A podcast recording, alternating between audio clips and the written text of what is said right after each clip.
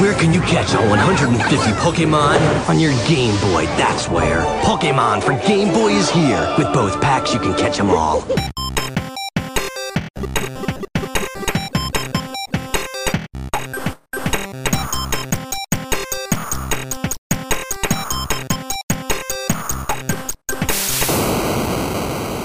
Hello and welcome to Laps Gamer Radio. I'm your host Mark Hamer and this is your weekly Laps news update for the week commencing July 18th. Tonight we'll chatter a little bit about the games we've been playing recently and we'll touch on a couple of news stories and we've also got a few questions from our listeners. Uh, on today's episode I'm joined by regular LGR team members Andy and Ali and joining us tonight from the excellent Codec Moments podcast is Andy Brown. Good evening gentlemen. Hello. Hello. Evening. So Andy, do you want to introduce yourself? Well, hi, hello. My name is Andy Brown. I'm one of the co-hosts of the Codec Moments podcast, which is the podcast of codecmoments.com. Uh, it's called the Codec Call. So um, here's my blatant plug. If you're uh, you're out there and you're fancying another gaming podcast to uh, complement this nicely, please go and check us out on iTunes. I brought that's last blatant plug for at least half an hour, I promise. uh, so I'm a, a long time listener and first time caller. Yeah, do you want to tell us uh, a little bit about your gaming habits then? Whether you're a lapsed or a not lapsed gamer, what sort of games you like to play? I am a sporadic gamer. I probably read more about games than I actually get to play them, and that's because I have a two year old. Ah, Uh, she's fabulous, absolutely brilliant, hilarious, uh, but she does eat into pretty much all of the gaming time that I used to have. bloody children. I know. So, uh, what sort of what's your sort of go-to game then when you do get a chance to play? My go to game, uh, I think. Oh, goodness, what a great question. Um, I've really been enjoying uh, Rainbow Six Siege. Okay. Uh, especially, we've got a, a group of friends who play that regularly, so that's uh, that's been a lot of fun. That's been keeping my interest since last year when it was out. Hmm. Um, but also Hitman. I'm loving Hitman. Um, the return to form of the of the latest game after Absolution is, is just fab, really Yeah. good. So that's um, and it's good for bite-sized chunks of gaming. Which, as a dad, you you get more of those than you do lengthy sessions. What platform are you playing? So no Witcher. No, yeah, no Witcher. Oh God, can you imagine? I'm, I'm I'm dreading I'm dreading what's going to happen when Skyrim gets released on PS4. To be honest, because I've I've never played it and I've always wanted to. So. Oh dear. I- Bye bye life. Yeah. Yeah, I have a feeling that come come December, somebody's going to report me missing. Yeah. It's a choice. It's either the kid or Skyrim. Yeah. J- th- Whoa, Jesus, dude, that sounds really final. Probably is. yeah. uh, what platform are you playing Rainbow Six Siege on? I'm playing on PlayStation 4, uh, as I am Ooh. Hitman, but I'd. Oh, dear, sorry. No, no, no, no. Um, That's good. Like, because I've. Oh, it I, is? It's, yeah, because like it's I know it's a game that if I wanted to pick up, I'd have to have a community of people to play with, and I don't really know anyone else. Who, anyone else who's got it on PS4. But I was a huge fan of um, of Rainbow Six Vegas and Vegas Two. Um, used to love playing those games, especially like you know split screen co-op, a terrorist hunt mode. Um, and I, it's when when the six uh, when Siege came out, I really really wanted to play it, but I didn't know anyone else who was getting it, so I was like, well, I'm not going to buy it and play with randoms on the internet. So if now I know there's people who are playing it, I might have to look out next time it's on sale. I'm exactly the same as you. Um, Yeah. I played it at, at Eurogamer.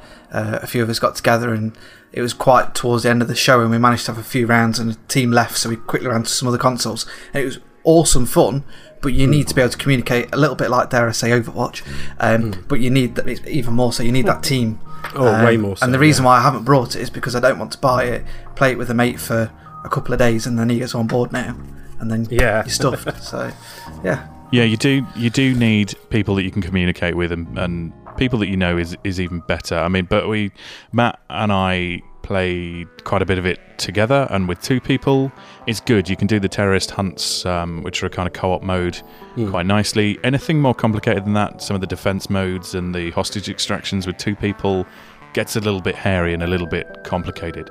yeah. Um, with four people, it's an absolute blast. It's brilliant because you, you start to strategize, and we were. We, I've, I've said this I think before on our own podcast, but we had four people in a match the other night. We did a hostage extraction, and God, we were vaguely competent. You know, we, there's one of us has grabbed the hostage, the other one is is um, leading him out with a shield, and then there's two of us bringing up the rear, just providing suppressing support. It, it was awesome, really good fun. Oh, I might have to look out for that then. Yeah, it's recently been on sale as well, which is a little bit gutting, I think. Yeah. You could, I think, I think Yeah. you can pick it up if you look in the right places now for about twenty quid, and it is an absolute steal at that price. Yeah, I'm pretty sure I've seen dirt cheap copies of it in CEX and then decided against it because I, I didn't think I'd have anyone to play with. But yeah, I might have to look into that now. Right, so we've had some uh, listener questions in. Uh, we've had a couple in from Colin Sheridan, who you heard on the uh, last episode we released, the uh, uh, Uncharted Golden Abyss special. Uh, that's his uh, Twitter handle is at Psalm67, and his first question is, "What's your favourite handheld console and why?" And now, um, some of the other guys are recording a, a special episode separate from this, where they talk about handheld consoles. We thought we'll get in on the game as well. So, um, who wants to start us off? No takers. I'll pick one Oh, now. no, not, Don't- not me, don't I'm the guest. Uh, Ali, Ali, you go first. Um, oh, my favourite handheld. Um, it'd probably have to be the uh, Nintendo DS, purely because that's the one I owned. Um, I did have a, a, a traditional Game Boy, uh, as they were, um, but that was borrowed to me uh, from a friend. Um, to play the original Pokemon, which again is another podcast. Um, but uh, but yeah, think, so that was the one I, I owned. I think I brought it in in America uh, when I went to Florida quite a few years back, not long after they first came out. Uh, me and my mate were there, so we decided to go in, buy them, and played Mario Kart for hours on uh, the uh, the link that you could do um, on those. Because I think did they have wireless on them as well? Um, so we were playing Mario Kart for for quite a significant amount of time um, on that, and then Pokemon Diamond, I think it was. Um, so that was the one I've put quite a lot of time into. Um, but I've managed to play quite a few of the the others that are around and about, apart from the Vita, which will probably be my next purchase at some point. Um, but yeah, so uh, it would be the, the DS for me, the original DS. I went along to the um, the midnight launch of the DS uh, at uh, the game in Leicester. I was at I was there at un, uh, university at the time, and uh, one of my friends there was like he pre-ordered a DS because he was a big big fan of Nintendo handhelds.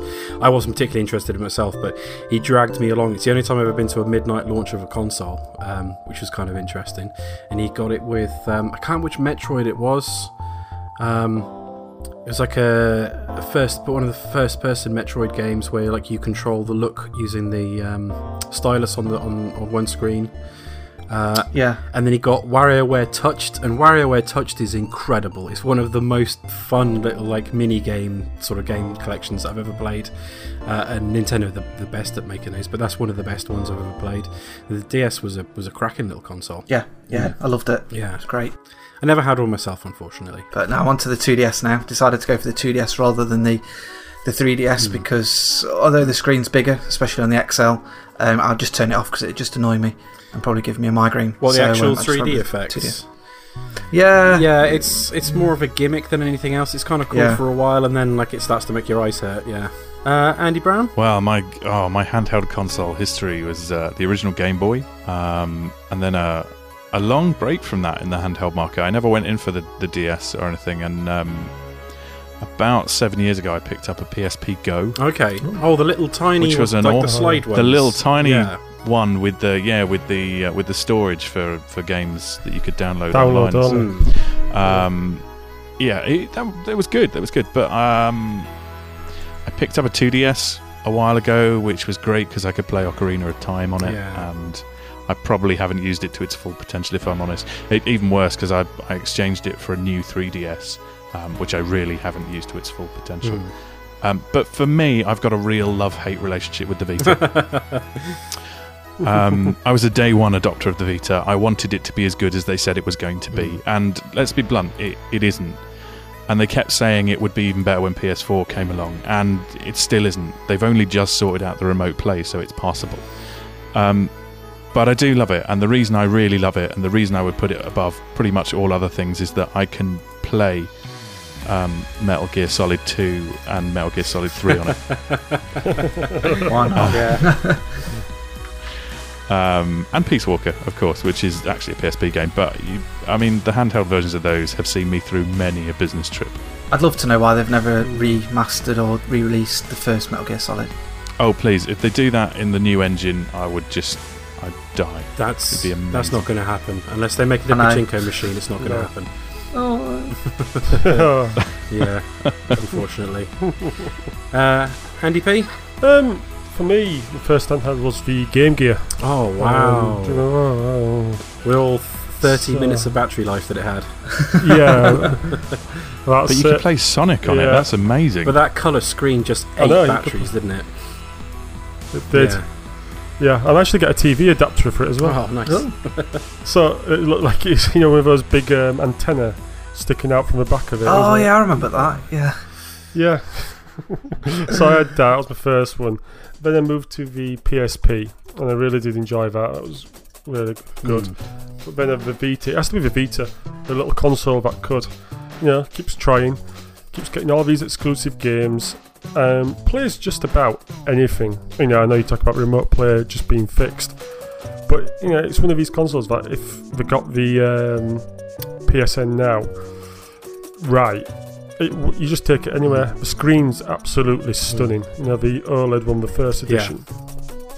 yeah, it's something just- special. That isn't it? Yeah, it's gorgeous. Yeah. It is absolutely amazing, and I think that's the one for me. But probably at the moment I'm really enjoying is not outside the mainstream ones. Is uh, something called the JXD. It's an Android handheld device. Um, it basically emulates any sort of game. So I mean, it's got controls at the side, um, buttons, twin sticks, and I'm just loving that at the moment. Um, so I didn't have a Game Boy when they first came out. I didn't get one until the Game Boy Advance, uh, and then didn't get another handheld again for a long time. Um, picked up a 3DS, like the first gen 3DS, and absolutely loved it. Uh, but then about a year or so after I got that, I ended up picking up a Vita, and um, couldn't justify having two handheld systems. I, I wasn't playing enough to warrant having two handheld systems. So I ended up selling the 3DS, which has been bit of a regret ever since. Um, so now I've just got the Vita, and I see. I absolutely love the Vita. Uh, it has got some problems, but I think it's it's a great system. I think it's got some incredible games. It's got Persona 4 Golden, which is the best version of, in my opinion, the best ever JRPG. Oh man, I, Yeah. I lost 50 hours of my life to that game in the first week. it's so good. Um, and uh, I- I've only really bought a handful of games for it. I bought that, I bought Tearaway, and I've bought um, a few like old PS1 games, PS1 classics that, have, that they've ported over to it. So like Final Fantasy 7, 8, 9, the HD uh, remaster of 10 and 10 2, and then Metal Gear Solid 1 so that now I've got digital. Uh, well, I've got access to without having to dig out old consoles. I've got access to every single um, Metal Gear game, mainline Metal Gear game. I don't have like Metal Gear Acid and things like that. But um, with the like the, the number of free games that they give away and the number of games that I end up like uh, interesting indie games that I'll buy on my PS4 that then turn out to be cross play and cross save and cross buy on the, the Vita as well. Uh, the the catalog I've got for it is immense without actually having bought that many games. Like if you've got PS Plus and you've already got uh, PS3 or PS4 or both, then the Vita just makes sense because the, the, the sheer number of free games you get every every month. PS Plus has been really kind to the Vita. It has. Uh, otherwise, I don't think you could justify having one because the catalog of like games that are worth buying um, hasn't been massive, hasn't been great. Um, they kind of they've been ignoring it for years. I mean, at the last E3, I don't think they even mentioned it, did they? No, No. they didn't even get a No, mention. no. Um, the guys that made uh, Drinkbox Studios, the guys that made um, Guacamelee, uh, brought out a Vita only game recently, and I don't remember seeing any press or anything for it at all. It just kind of slipped out the door silently. Um, so they've kind of left it to die, which is a shame because it is, it's an amazing little handheld. It's just not enough people bought it, which is yeah, Yeah, it's it's one of those from the old Sony, wouldn't you say? yeah, I mean, had it come out f- with the PS4, it would have been totally different. They've probably got rid of the proprietary cards it uses and probably just use a standard SD Oh card. god, that would be great. Yeah, those It'd be cheaper. yeah those memory cards are incredibly expensive. I know they're supposed to be faster than SD, but they're they're incredibly expensive Yeah. for what they are. Was Um, that the Sony own brand? yeah, yeah, the Yeah, Magic yeah. Gate or whatever they're called. Um, yeah, I use um, the remote play as well sometimes for playing. I mean, it's the latency issues means that you can't really play something like Resogun or anything that needs um, really fast input, uh, really fast reactions. And it's terrible for playing first-person shooters because those sticks are a little bit too small and fiddly. Uh, unless the game has been designed from the ground up, like uh, Killzone Mercenary was. But if, for instance, like uh, if you want to play Destiny on remote play and just like go out and knock out a few simple bounties or something like that.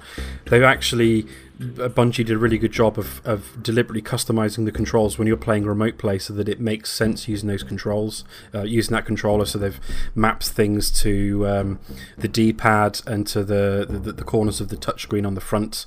Um, so some developers do actually make use of remote play, but most of them just kind of ignore that it exists, which is a bit of a shame.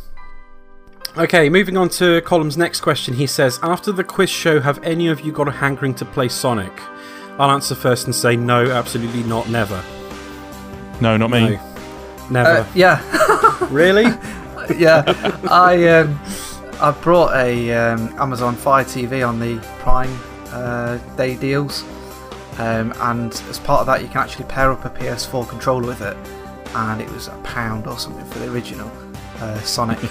uh, my wife really loves it, so I thought I'd uh, I'd download it for her and I had a little go. It's, it's actually quite good.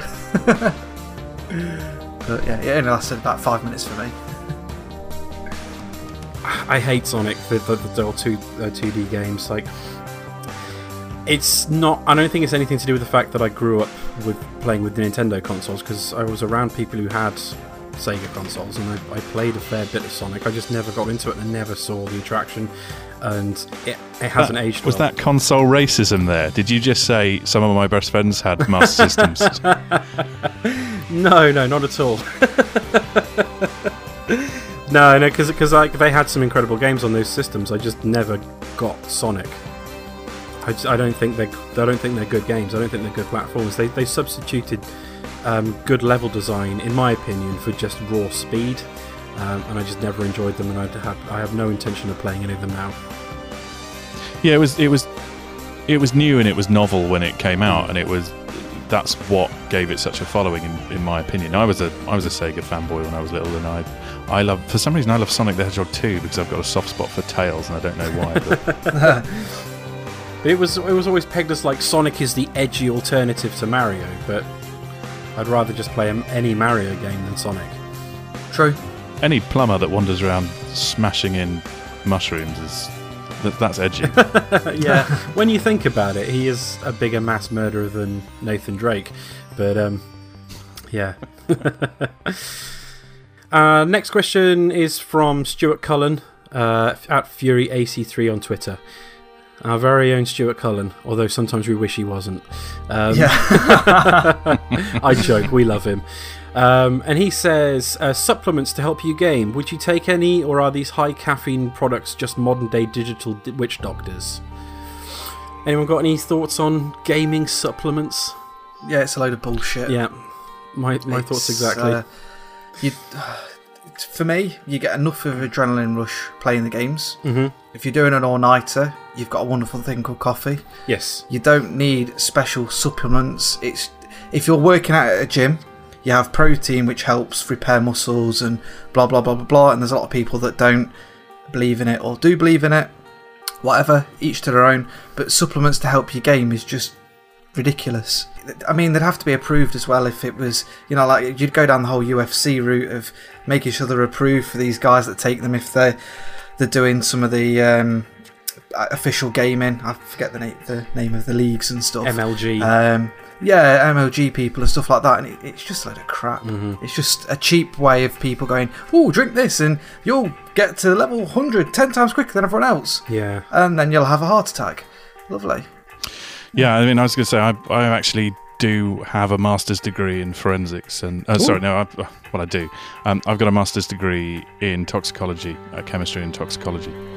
Um, and I will say that 200 milligrams of caffeine is the equivalent of four Pro Plus tablets, Yep. and it will put undue stress on your cardiovascular system. Yeah. It's not a great idea. No. No, no, no. No. I mean, I will admit, when I was at uni, um, on transfer deadline day, sometimes I'd go downstairs, put my, set my laptop up, put Sky Sports News on, and just chain drink cans of Red Bull and eat Haribo and play Football Manager all day. But that's the closest I've ever come to taking supplements to, to game. But that's not a supplement to me. It's something to aid the body, like cod liver oil. Yeah, like It's good for your Haribo. joints. Yeah, it's uh, oh yeah. Don't uh, we're not getting down this road because I'll get myself worked up. Yeah, Winners don't do drugs. you see a lot of these things now. Like they, you can get like deodorant for your hands in case they get too sweaty when you're gripping a controller, and and things like that. And it's just like, come on, it's it's video games. Nobody takes them this seriously. Really, like, you don't see anyone. Uh, like at the top tier of like Street Fighter at Evo, or people playing uh, League of Legends or Dota at the top levels, um, taking supplements and wearing special gloves and deodorizing their hands and things like that. It's it's utter nonsense. Yeah. I could understand it if you're a professional free climber wanting to use talc. There's some, Yes. you know, Yes. there's some peril involved. Yeah. But yeah, no, you're right. It's it's games. Let's enjoy it. Let's have a bit of fun. Let's not worry about how slippery our hands Yeah. are. 'Cause But, I don't, you you are know- not going to get anything from it either. But whatever. Yeah, sponsorship Well- deals. Yeah, if if Red Bull and, and Haribo want to sponsor me for another all day football manager session, then I'm open. it's a little bit different. my my next game of Rainbow Six Siege is going to be sponsored by Imperial Leather Talc. oh yeah, bless you. Classy. Okay, so moving on to what we've been playing over the last uh, week or two. Uh, Andy Brown, do you want to start us off as you're the guest? Okay, well, as I mentioned earlier, I've uh, been playing a fair bit of Rainbow Six Siege with uh, some friends of mine. That's been really good fun. Uh, I've also played uh, a bit of Hitman, uh, some of the escalations, and I played the um, the the elusive contract, the elusive target, The latest That was one, out recently. the twins. the twin, Yeah. Oh, the twin. Yes. it's twin yeah. singular. Yeah, Yeah. as if you hurt the brother, it's yeah, that's bad news. Yeah. Is it instant game over if you kill the wrong one? Yes. Oh wow, wow, that's harsh. Because usually it's like if you if you if you get caught or if you die, I think then it's game over. But yeah, I I, I played through this one. Luckily, didn't kill the wrong one, so I did all right on this one. But yeah, it was an interesting little wrinkle in the elusive targets uh, system because it's up till now it's just been singular targets that you have to hunt out and then work out how to kill. But this one you had to hunt them out, work out how to kill them, and then make sure that you were killing the right one. It was a nice added level of complexity, and I think having played the escalations, that seems to be where they're going. They're adding little tricks here and there to keep people interested and to um, to make things just a little bit different. And this was a nice, one, especially the fact they kept changing position in relation to each other, so you couldn't you couldn't kind of guess. Oh well, it's it's always the guy in front, so I'm going to take him out. Um, And it's it, it was a nice it was a nice touch. I, I did it. I killed the right guy. I did it with absolutely no subtlety um, in a very public place. Yeah. And all of his bodyguards shot me to death. So I am not a shining example of how it should be done. No. and it was it was really difficult as well because like the only thing you could that, that told the two apart was one of them was wearing a, a gold wristwatch that you could just see poking out from underneath his like jacket sleeve, which meant that you could only tell which one was the right one when you were up close. Oh my god! I, I am in my mid thirties, uh, and I have got a six-year-old television screen. Um, so I was I was pressed up. My nose was up against the screen, trying to tell whether this guy had a watch on or not. and um, I'm trying to I'm trying to use it as leverage to get a new TV approved by my wife. It's not going well. Oh, I do love how the Square are really helping, well, not helping the game, but thinking about different things to keep you going while you're waiting for the next episode for the, those guys that have brought into the whole episode um, idea rather than waiting for the whole package. And I just think it's great that you've got loads of different modes and loads, loads of different replay value on each level to keep you going. yeah. And then on top of that, they go, oh, here you go, here's a, a contract for X amount of time. And it puts that added pressure on you. And you kind of like, normally, I think I'm a little bit like Andy and probably yourself, Mark, where we're sussing everything out and right, we'll do this, this. Oh, that didn't work. Right, I'll restart. Whereas with the elusive targets, is you've got to commit to a plan, do it, and if you do it wrong, that's it, game over. Yeah. Um, which is which is really good. Uh, well, speaking of adding adding content and keeping people interested, the, they've also announced there's going to be summer bonus episodes for Hitman, uh, which are released tomorrow. Ooh. Ah, Uh, so they're going to be a new mission set in Sapienza, uh, which is uh, where basically 47's got to take somebody out during the filming of a, a science fiction movie. um, and there's a couple of screenshots on the Hitman website, and it does look pretty awesome, actually. Uh, and there's another one set in Marrakesh at night time as well, uh, where you take out a, a businessman doing a dodgy deal. So it's nice that they're not only going to be showing us some uh, some new kind of well, I think there's going to be new assets, um, new elements to uh, the levels that we already know, but also the fact that they're playing about with the day-night cycle. yeah. Hmm. Yeah, I'm just having a look at some screenshots now. It appears that the movie shoot's going to be at night as well. So I think it's called the Icon, that Yeah. one, and then the um, the one in Marrakesh is called a house built on sand. Yeah. Yeah, I like the fact that they're they keep on giving you reasons to come back uh, um, like between the, the elusive targets and the escalations and the challenges to take out uh, the targets in particular ways. Like one of my favourite ones so far is um, taking out the general in the Marrakesh level by luring him into a room uh, with a hole in the ceiling and then kicking a toilet onto his head. Um, yeah, it's it's I was uh, a little bit apprehensive before the game came out because I wasn't sure about the episodic um, nature of the way it was being released. But once I got into playing it and I realised that this is you know this is how Hitman should should always have been. This is classic Hitman. This is like well, it's it's like Blood Money but even better because Blood Money had the same sort of thing. Here's a giant sandbox, starting location, you target, and how you take them out is completely up to you. But once you'd worked out how to do it, there wasn't any real reason to go back apart from just playing around in the levels. But this one just keeps on giving you more and more and more things to do.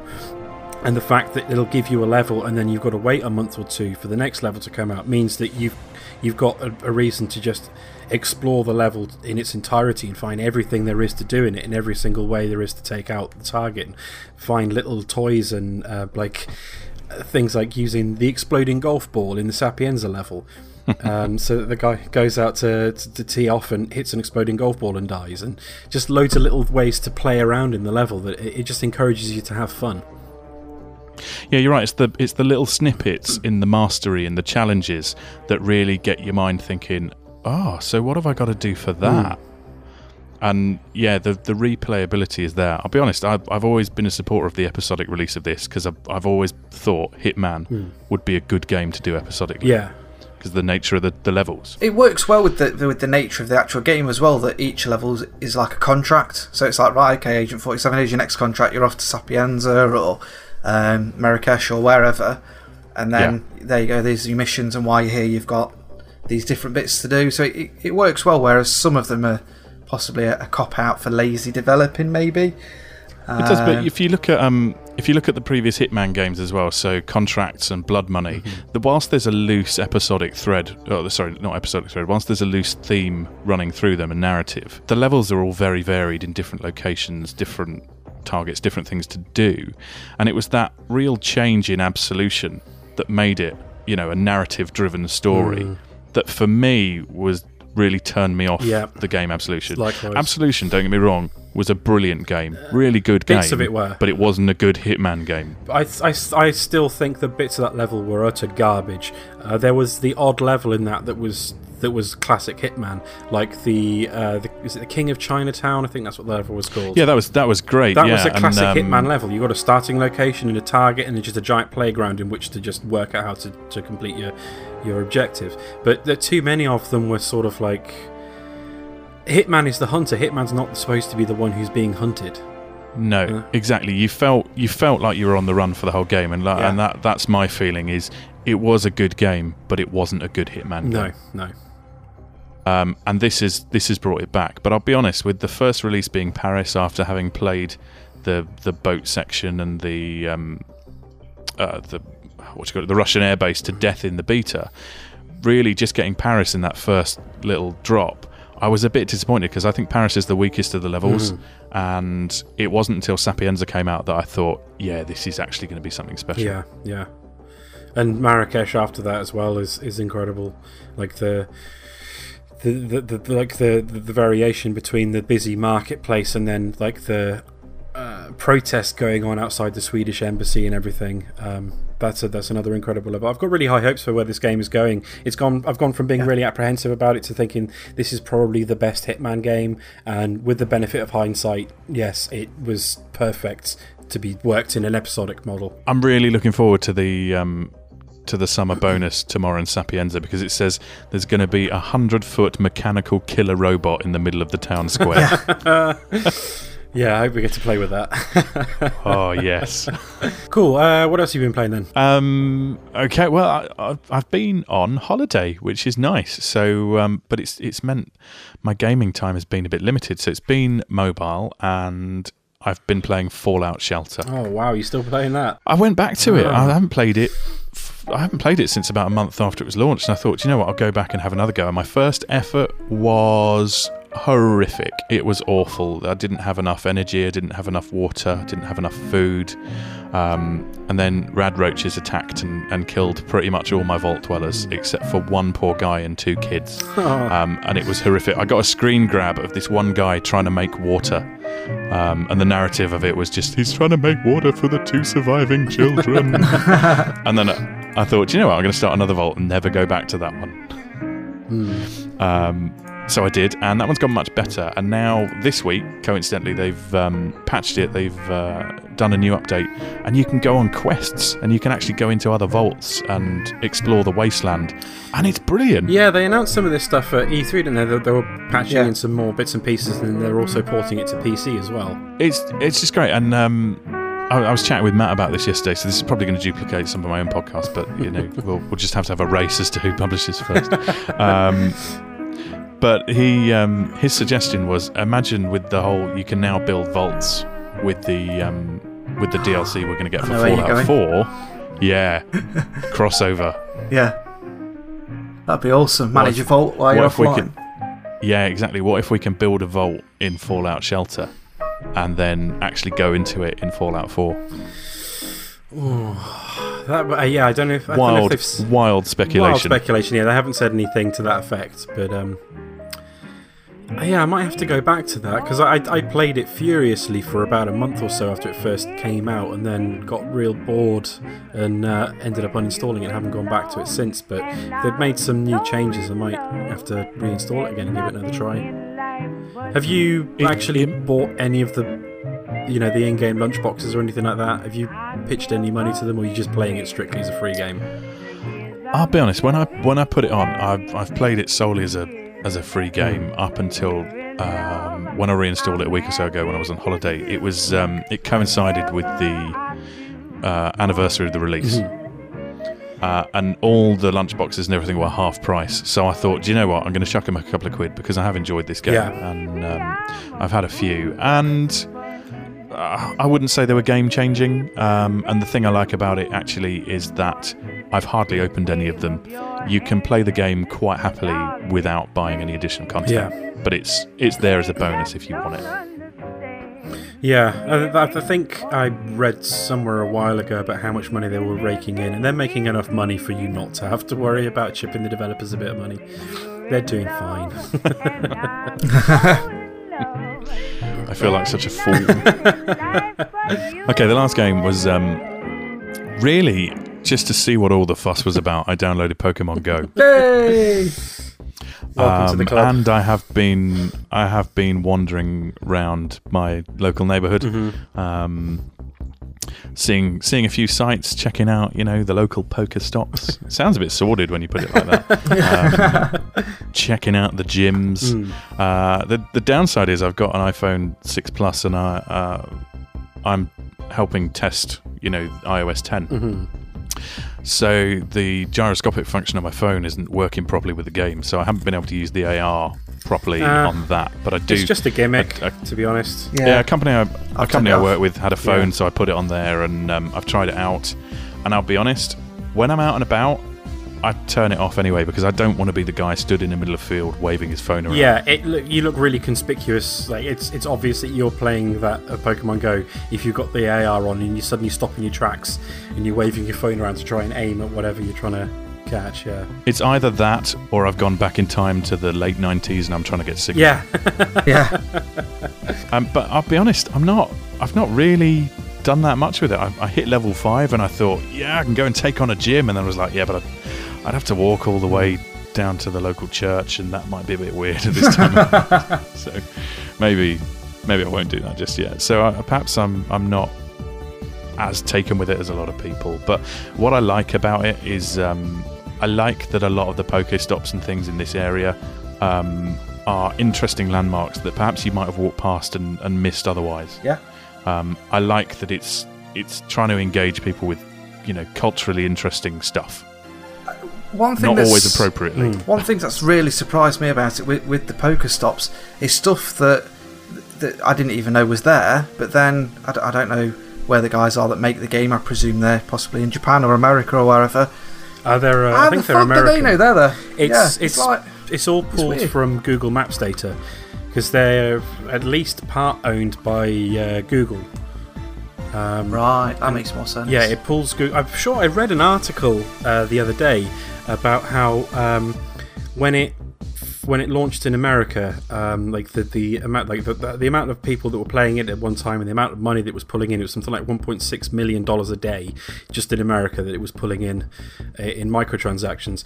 But at, at one point uh, during one day, during like peak times, there were more people using the Google using uh, Pokemon Go, which pulls Google Maps information, than were actually using Google Maps at that point, which is just bonkers. Um, yeah, it just pulls information from Google Maps because, like, that's Right, how you've makes ended sense. up with like the Holocaust Museum being a Pokestop and and Yeah, things aren't like there that. like three Pokestops in the Holocaust Museum? Yeah, it's because it's just like um, you know uh, interesting historical landmarks, and so like um, so where I live uh, in Kettering, um, ni- up like in the, the like five minutes walk from from my flat is quite an old part of town. It's uh, near where I work, so it's like the council offices used to be the town hall a long time ago. So that's a poker stop, and there's like a little fountain in the garden. There's a war memorial and an old museum and an art gallery and the corn exchange and the corn market hall and things like that. And they're all just sort of like Kettering landmarks, and so they're all either poker stops or Pokemon gyms, and it just pulls the information from um, directly from Google Maps. So they don't really. It, it's yeah, because they, they there's absolutely no way they would have been able to program every single one of these in because there's there's hundreds and hundreds of thousands of them. Yeah, yeah. But yeah, it's an it's an interesting little game. Um, we'll talk a little bit more about that on an, on another episode. Um, we'll touch a little bit on it again later later in this episode as well. But yeah, it's um, it's become a, an overnight cultural phenomenon.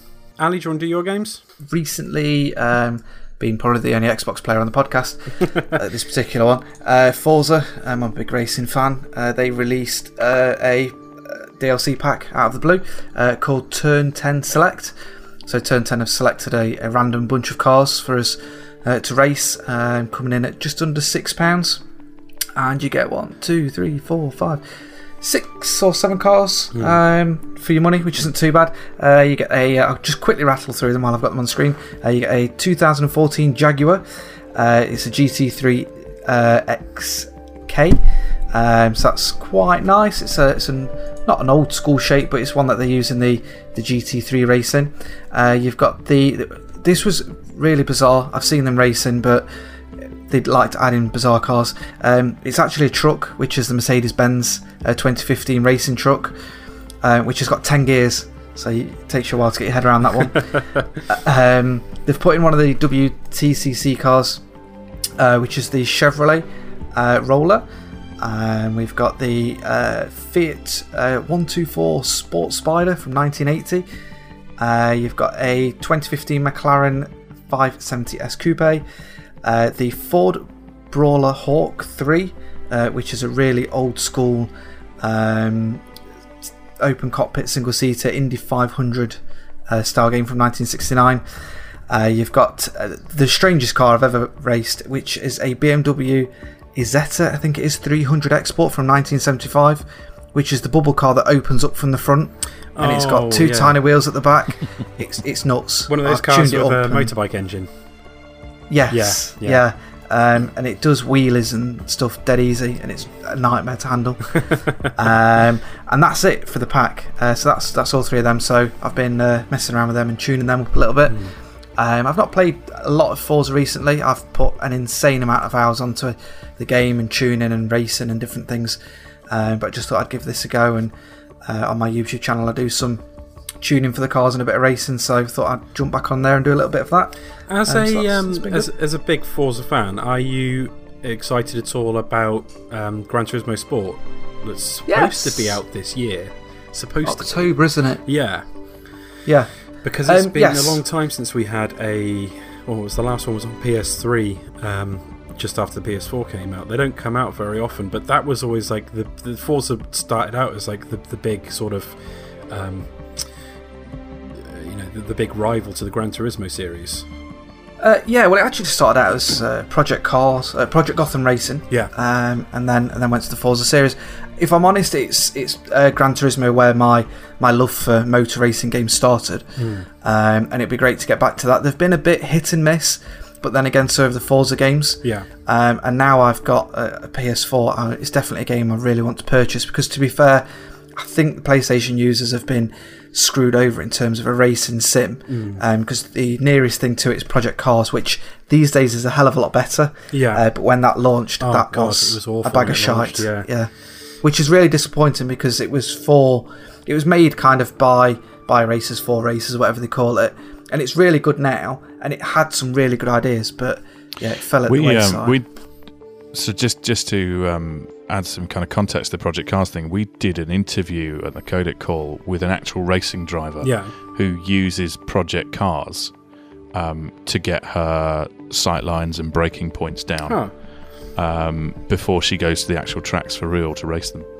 And she's worked with the developers um, to provide feedback. She says actually Oh, wow. the tracks are really really good. You Yeah. know, you, you see something there on the game, and it's there in real life. And she Yeah. said, and the physics is actually pretty good as well. The cars handle The guys, really well. at, the guys at Project Cars have put a phenomenal effort in. I just they're, think they they're they punched seriously a bit in- too high. interested. Yeah, Yeah, yeah, I, I would think so. But I think Project Cars Two is going to be something phenomenal. because I think even um, Lewis Hamilton's brother Nick uh, does a lot of racing for them, and Ben Collins, the old Stig, is also Yeah. part of their team.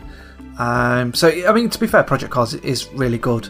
I really enjoy it, especially because I've got a wheel and and everything from my Xbox. Um, it's it's great fun, and I play with no assists. Um, and no driving line or anything, so it's. I'd love to get on because Donington's my local track, so I'd love to get on it for real in a car and just see how good I am in a real car compared to a sim. Um, especially after racing drivers actually do it as well. Probably won't be anywhere near the top, but it'd just be nice to see how I get on. But yeah, That'd be um, an awesome experiment. Well, we're Yeah, getting um, in August this year as well. Apparently, um, the uh, Xbox One and PS4 releases of Assetto Corsa, that sort of like super hardcore PC racing sim as well. That's supposed to be um, yes, like the, the cutting edge of like uh, of racing simulations.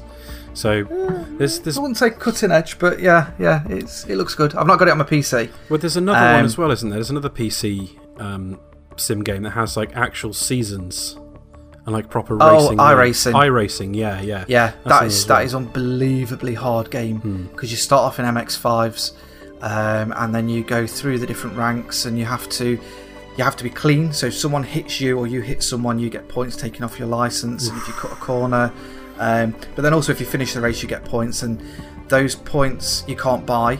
It's literally just from constantly driving, and then once you rank up your license, you then go on to um, another uh, type of racing. So you probably go from the MX5s into a maybe a, a quite a small, not GT3, but more of a sporty kind of car. And there's also um, a bit of NASCAR uh, racing on it. So it's yeah, it's, it's quite good. It's just you have to dedicate time to it because it's a, a paid for service as well. Yeah. So it's something like four to eight pounds a month. Uh, so the next game I've been playing, um, moving on, is F1 2015. uh, staying on the, the racing. Um, It was twelve pounds fifty on the Xbox One uh, summer sale. Um, I missed it a few months back when it was about that price, so I thought, why not? Let's give it a go. Um, and it's awesome. I'm really enjoying it. Um, I've put it onto Elite, so I've got no assists whatsoever again, which I know is insanely crazy. Yeah. but after after a couple of laps, I'm not spinning out the corners, and I managed a 131, I think it was at Silverstone, um, which isn't too bad. Uh, it got me in like the top 1,000. Okay. Um, so that's without any tuning Wow. and stuff on it. Um, and like I say, no assists. It's just getting your braking points and things down, but it's hard. I've not tried it on my controller, so I can't really say what it's like on there. But it's really good fun on the wheel, um, and the the force feedback's really good on that as well. Um, so yeah, yeah, having a go at that. Uh, Twelve pound fifty. Why not? It's worth a punt. Nice. Um, and then just quickly, just a couple of other ones. I've been playing a bit of Overwatch with yourself, Mark. We finally managed to uh, a get on for a couple of games. Yeah. Um, and also I've done my uh, attunement or whatever you, you call it for my first ten matches Yep. to get ranked. Placement matches, yeah. Which I got higher than Mark. Yeah, yeah, you did. yeah. You know, after um, when we were playing together, and then um, my friend uh, Alex came and we played a few games, and we went on Yeah. a four-game losing streak. Yes. Uh, I played three games the next day as well and lost all of them. I'm now down to like rank 42 or something like that. I've lost like seven Wow. games on the bounce. So So for an Overwatch virgin like me, can can you explain the ranking system? um, how it works, I don't know. So, you win. well, you get points basically don't you, for winning and losing. I think. It's well, sort of. Uh, well, yeah. So, um, so you play your placement matches, which is like you play ten matches, and then based on both the whether you win or lose those matches, and also your personal, um, how well you do in those matches, you get given a score between one and one hundred, and then when you actually start playing ranked matches themselves, it'll try and put you in matches with people uh, who have a similar skill rating uh, in um, competitive mode, and it'll try and put together two Okay. teams with the same average score as well. And then if you win, then you go up a level, uh, and if you lose, then you go down a level. And that's just basically it. You just keep playing that until the end of the season, which is August the 18th, I think, is when this season ends. Um, and then then you start again from scratch on the next season, basically. So you get 10, 10 placement matches again. Yeah, you have to start ten placement matches again uh, because like the, uh, the the meta will have changed um, because they keep rebalancing things and, and they'll be they, you know adding new heroes and new maps and things like that. So you'll have to play your placement matches again. So that you, you have like a final score at the end of each season, which will be like your final score, your season high, um, and your season low, and then that gets wiped and you start again at the, at the beginning of the next season. The same as it is in like um, in seasons in uh, other Blizzard uh, games. Like uh, they have seasons in like um, StarCraft and uh, Diablo three and games like that. Cool, thank you. So I've been doing that. Um, I've also been playing a bit of uh, Grand Theft Auto 5. Oh. Um, I've uh, finally completed it for the second or third time. I've, I've bought that game an insane amount of times because I've had it on the 360. uh, I've got it on the PC, I've got it on the Xbox One, and I was almost tempted to buy it on the PS4 the other day. um, but yeah, this I, I don't do an awful lot online. I did try out some of the new racing, which is really good fun. Um, apart from some of the dicks that like to smash off the track because it's suspended X amount of feet in the air, uh, which is loads of fun. But yeah, just just really completing the story mode, um, trying to get some achievements done for that, um, and I just wanted to play something a bit stupid and a bit fun. Um, I kind of got into one of those moods where I needed to play something that I didn't really matter, and if I ran over people or destroyed stuff, it was just good fun rather than I need to restart that level because I've accidentally shot a innocent person or whatever. Yeah. Um, so yeah, yeah, been playing that again. Uh, it's always good fun. Got to love a bit of Grand Theft Auto. Uh, and then again, same as probably everyone else in the world, the 47 million other people playing Pokemon Go. Um, I've got to level 10, I think it is now. Um, I took down my first gym today, although someone stole it from me, and yeah, I'll, I'll get my revenge. Where I work, I work right near Derby County Football Ground at Pride Park. Okay. Um, so there's quite a lot of poker stops about on the roundabouts and at the stadium itself. Um, so uh, yeah, I've been doing quite a lot of that, which I'll probably save more info for the for a, a separate podcast. Um, but yeah, it's good fun. It's it's something quite I won't say close to my heart because it sounds a bit gay, um, but um, it's it's something that I grew up with. Um, so I, I've always liked Pokemon. I've got a bit of a soft spot for it. Um, and then on top of that, I've picked up my DS again and started playing uh, Pokemon X. Um, but I completely forgot about how to do all the evolutions and different things that you can do with the Pokemon. Uh, so I actually brought the bank, which you pay four pounds for for a year. So I've managed to take all my Pokemon out of the game and then restart my game, and then I can convert, pull them back into the game. Um, so I'm in the process of, of restarting that, so I can remember what the hell I'm supposed to do on that game, um, and start playing that again as well, just for shits and giggles. Cool. Uh, Andy P, you've been very quiet. Well, I've been doing a bit of a clean-up of a few games. So you're telling me. I'm just looking at the list right now. I haven't completed every single one. Some of them I have, some of them I haven't. Um, but I'll go through them. So the first, well, like I say, the game of my generation has been Shadow of Mordor, and I played the um, extra two DLC main packs.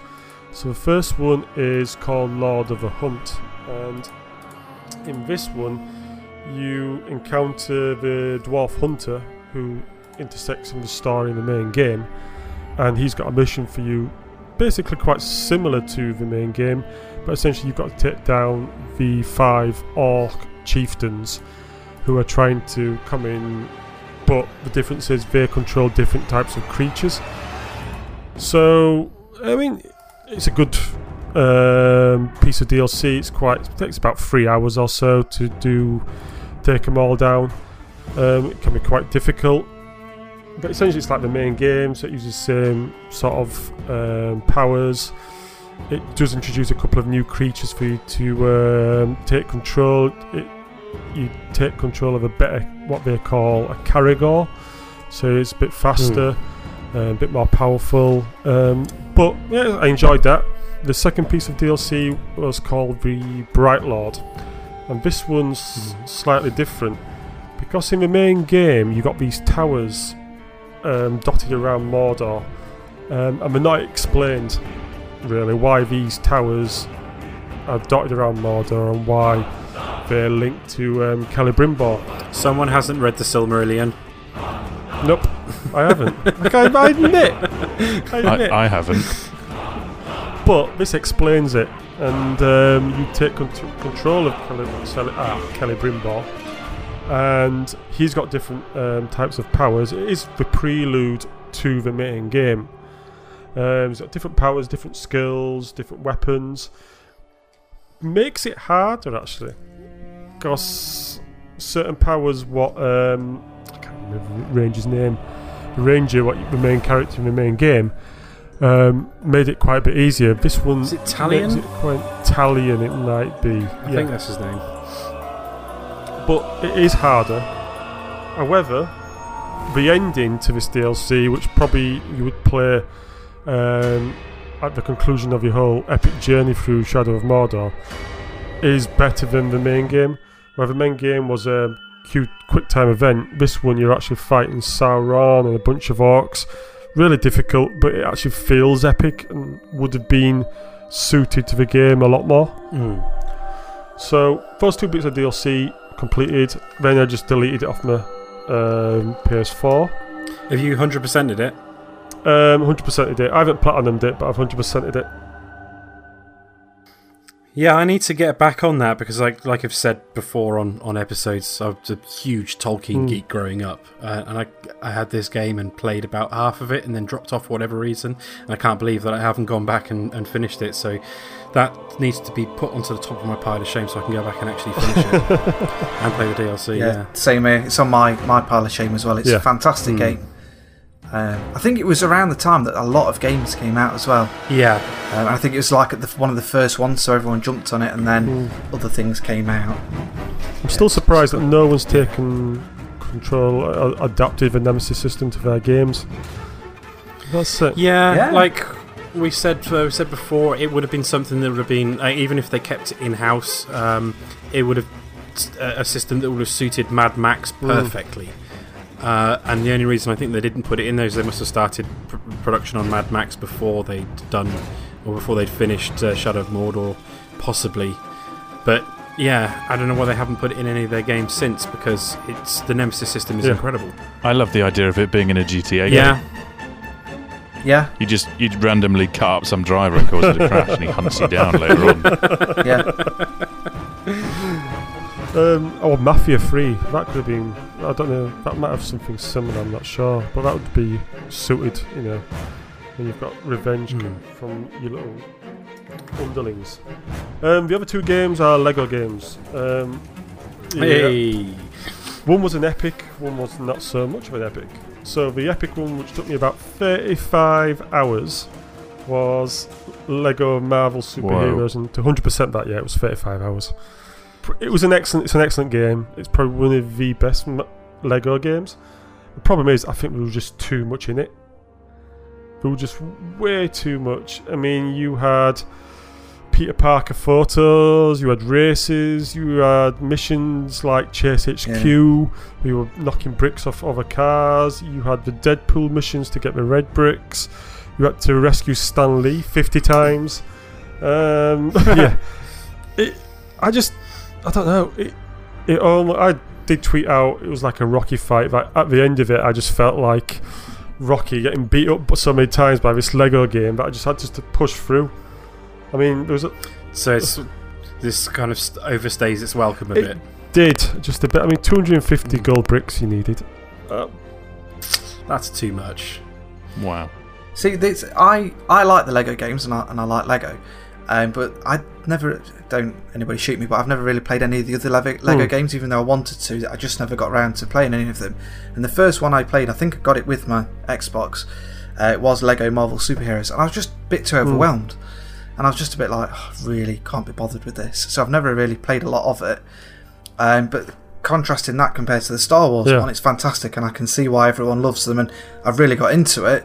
Um, but yeah, I, I agree with it. It's, it's a massive game. There's so much to do. I think they've probably crammed too Yeah. much into it. I just I did feel in this one there was a bit too much, and like I said, just by the end of it, I was just like, right, just get it over and done with and power through, and I did. Um, I mean, like I said, trick to every Lego game that I have 100% is to get the red bricks. Make sure you get your multipliers and make sure you get your um, locator ones because you can locate like gold bricks and locate characters and all that. They're the key to it. So it makes it a lot quicker. Can't imagine playing a Lego game without Yeah. those cheats activated. um, the other one, surprisingly enough, was really short. Only took 13 hours, 200%, and that was the Lego movie. Only 70 gold bricks this time to collect. Really did power through it, and the last three levels did seem really short. It seemed like we were on a deadline, but they had to get it out for the Lego movie. So the first 10 levels or something are really quite hefty, quite lengthy, and quite a bit to do. The last three are right, you race through in about half an hour. I was like, whoa. So, but that was a lot of fun, you know, a lot of Lego music, uh, some of the original voice cast are there as well. Just follows the, the plot of a movie. The other games I've just been piling through, just doing a bit of progression through them. So, Transformers Devastation, I was still having a lot of fun for that. That's ideal for lapsed gamers, just the control system and the graphics and how easy on the eye it is. Um, I know the Turtles games had bad reviews, and it's such a shame because based on Transformers Devastation, we really should have pulled it out of the hat for the Turtles. But yeah, loving that. Um, progressed further with Hand of Fate, um, did a level of that. It's again ideal for lapsed gamers, just a card game mixed with um, like a God of War type of thing, and did a battle scenario on Civ Rev. And the final game I did, Lee, um, fellow co-host, did challenge us to complete a game, one game for the 2016 that we haven't really completed and has started it, and it's Hero Quest. And I've been playing this on the JXD um, on emulation, and it's, I've been playing it on the Spectrum because I did have it on the Spectrum a number of years back, and this is what we'll call in set in the Warhammer universe. Funny enough, it's probably the first universe, um, first Warhammer universe game, and it is based on the board game from the 80s. Anyone remembers that Hero Quest? Nope. Nope. Nope. no. Nope. Anyway, not it's, it's based on a board game, and here it's um, isometric, it's free, 3D. Um, you take control of four characters. You take it in turns, so actually it's a four-player game. If you have four people around you, you just pass the um, controller around, and you take control of the elf, wizard, barbarian, dwarf, and basically you go exploring these dungeons, um, completing missions. You can search for traps. You can search for gold in each one, and then you make your way out of a dungeon. Um, the computer itself takes control of the bad guys. It's essentially the, the games master and takes control of the orcs and all that. Really enjoying it. Really great music. 16 levels to battle through. I've already done about three, so progressing there slowly. And that's about it. Okay, I'll do mine then. Um, I'll try and rattle through them because I've had one of those. I've had a couple of weeks where I've played a lot of games. Um, most of them just kind of dabbled in.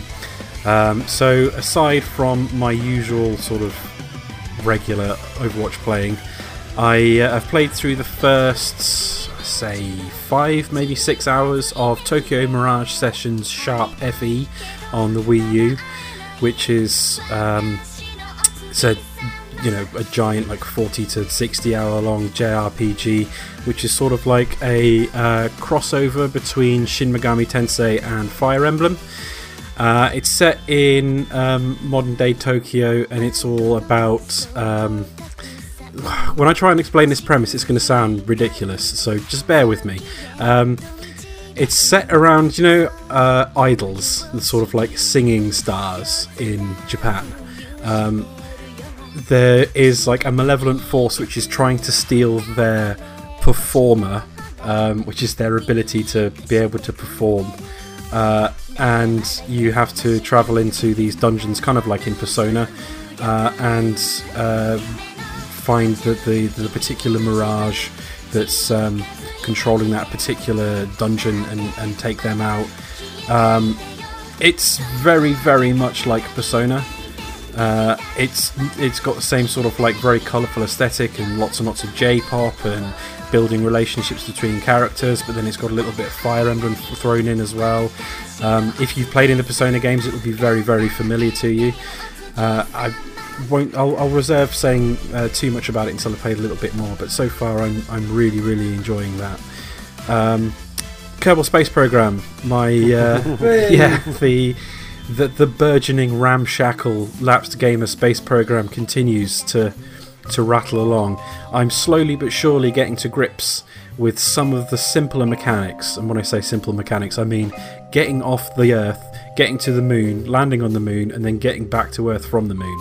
That last little bit is causing me a lot of problems. like I can get off the Earth and I can get into a stable orbit, get into an orbit around the moon, land on it, fine. Getting off the moon, getting into an orbit around the moon, fine. Then getting back from an orbit around the moon to an orbit around the Earth is proving really, really difficult because you're moving from.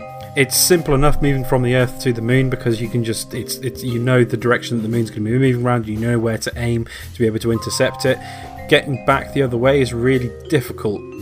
I thought it would be really easy because there's a lot. It's a much bigger target, and you don't have to land. You can just like get into orbit and then let the heat shield take over as it pulls itself back in, and then use the parachutes to land.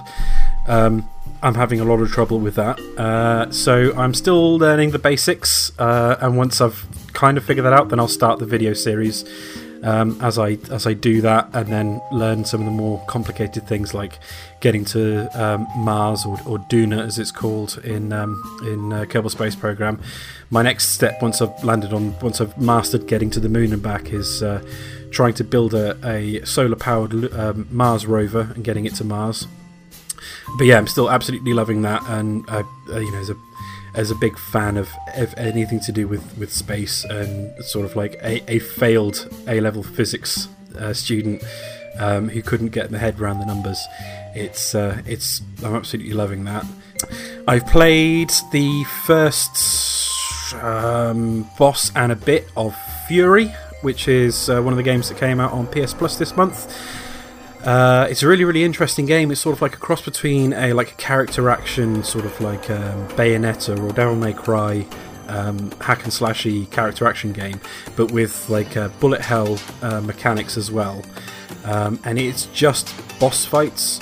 Like you start off, uh, this character that you're playing as escapes from a prison, and you have to fight the the jailer, and then you progress on and you're fighting other bosses. You don't fight any other enemies. You fight a boss, and then there's a long segment whilst you walk to the next boss, and a weird character talks, tries to explain in very odd terms what is going on in the storyline.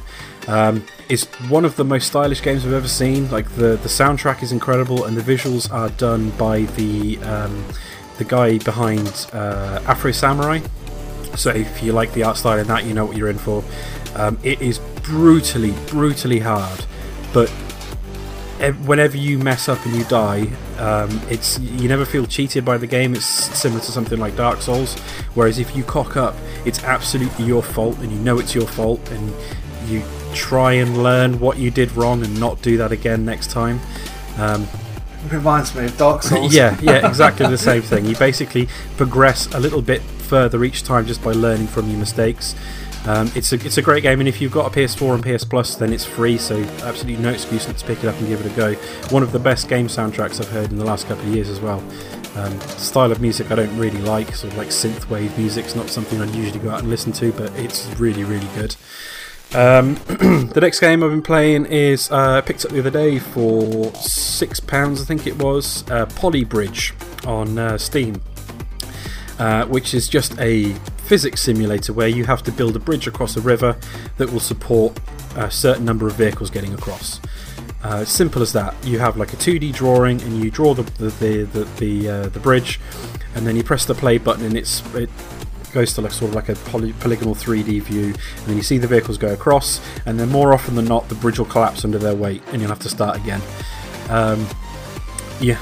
This sounds really like Bridge Constructor. I was just about to say the same thing. App, and it, yeah. that I oh man, I got so addicted. It's a very game. very similar game. There's a, there's a few games around that are, that are like that. It's yeah, you have like a um, various different materials that you can use, and each material can only stretch a certain amount before you have to like put a connector point in the next bit as well. Uh, but then not only have you got to get the vehicles across, but then in certain levels there'll also be a boat that's got to come down the river. So you've got to either build over the height of the, the boat or build some sort of like lever system so that the, the vehicles will go across and the bridge will lift up so that the boat can go through and whatnot. It's a very, very simple game actually really oddly relaxing to play, but incredibly difficult as well. Um, you have a very tight budget in which to build the bridge, so you can't just go mad and put loads and loads of, of struts and things on to make it as strong as possible because you'll go over budget and then you can't complete the level. Um, yeah, really, really good game, and you know, I think it's twenty five percent off on Steam at the moment, so it's about six pounds uh, down from whatever it was before. So, really enjoying that. Um, finally started playing Uncharted 4. When I say started playing, I've nearly, I've, I've nearly finished it. Um, that game is incredible. Uh, really, really, really enjoying that. I'll, I'll wait until I've finished the whole thing because um, I know uh, Kev's played it as well. Uh, have, any of you guys played Uncharted Not 4? No. Um, I'm about halfway through, I think, about chapter 50. Yeah, when we've all finished it, maybe we should do like a spoiler cast episode on it as well because the, the thing the, the thing that's the best thing about the game is the storyline really um, more so than has been in any other uh, Uncharted game. Like they learnt a lot uh, Neil Druckmann and, and um, Bruce I can't remember his surname um, the leads from uh, The Last of Us. They learnt a lot from what they did in The Last of Us uh, and put it to good work in Uncharted 4. The storyline is incredible. It's some of the greatest facial animations, like subtle facial animations I've ever seen in a game, like conveying like uh, really complex emotions just through very subtle movements in, in, in the characters' faces, uh, and some really, really touching moments. That whole scene with um, Nathan and his wife chilling out at home, and uh, Nathan trying to beat her high score on Crash Bandicoot. Um, just little scenes like that are just are beautiful and the, the sort of thing that hasn't been in an Uncharted game before. Um, yeah, uh, apart from that, it's you know same old Uncharted. It's, it's, a great adventure game with probably a little bit too much shooting, but at least this time there's stealth mechanics yeah. so that you can be a little bit stealthy rather than having to mow down wave after wave of enemy. Although to be honest, on a few points I've gotten a little bit bored of trying to stealth through and just shot them all anyway. Um, but yeah, uh, really really enjoying that game. Uh, yeah, playing more Hitman. We've talked a little bit about that already. Uh, went through and, and did the, the recent elusive target and managed to beat him. So I'm I'm one for three on elusive targets. Um, I picked up the Banner Saga, uh, which is a game that people have been telling me to play for a long time because I'm kind of a fan of like turn-based tactical RPGs. Um, and it was, I think that was down to about six pounds as well in the uh, the latest uh, PlayStation uh, sale. Um, it's a It's free on Xbox One. That's oh the that's second no, one. that's To the end of the month. Banner Saga Two. Yeah, it's games Yeah. with Oh, gold. is it the isn't second Banner one? Saga Oh, 2 is free with Games of Gold. Uh, that's still like fifteen pounds or Not something like that on, on PS4. So I'll, I'll wait to pick that one up. But yeah, I'm I'm absolutely loving that. The art style is, is like this beautiful sort of like hand drawn animation. Uh, it's a sort of like a, a mythical Norse tale where. Um, the gods have died, and for some reason the sun has frozen in the sky, and there's these dark creatures that are emerging from um, from the outskirts of the land, terrorizing the people, and you're leading a caravan across across this mythical world.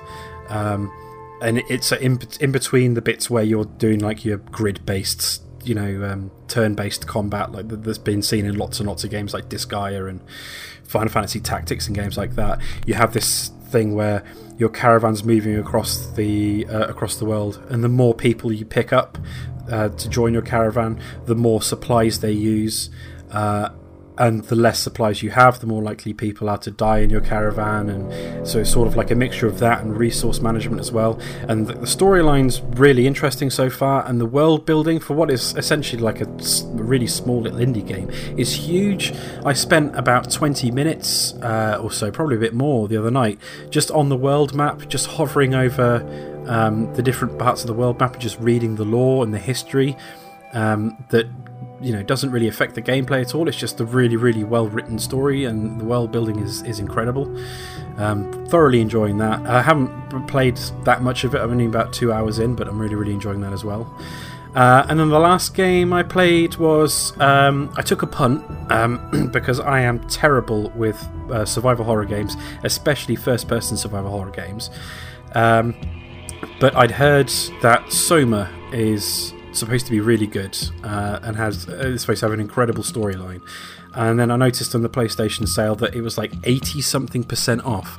It was down from £25 to £4 and 9 pence, I think it was. Less than a fiver. Wow. So I picked that up. Um, it's by the developers of um, Amnesia: The Dark Descent. I think that's what the first one was called because they didn't make the second one, A Machine for Pigs. That was um, a separate studio. And whilst they were doing that, the main studio was concentrating on Soma.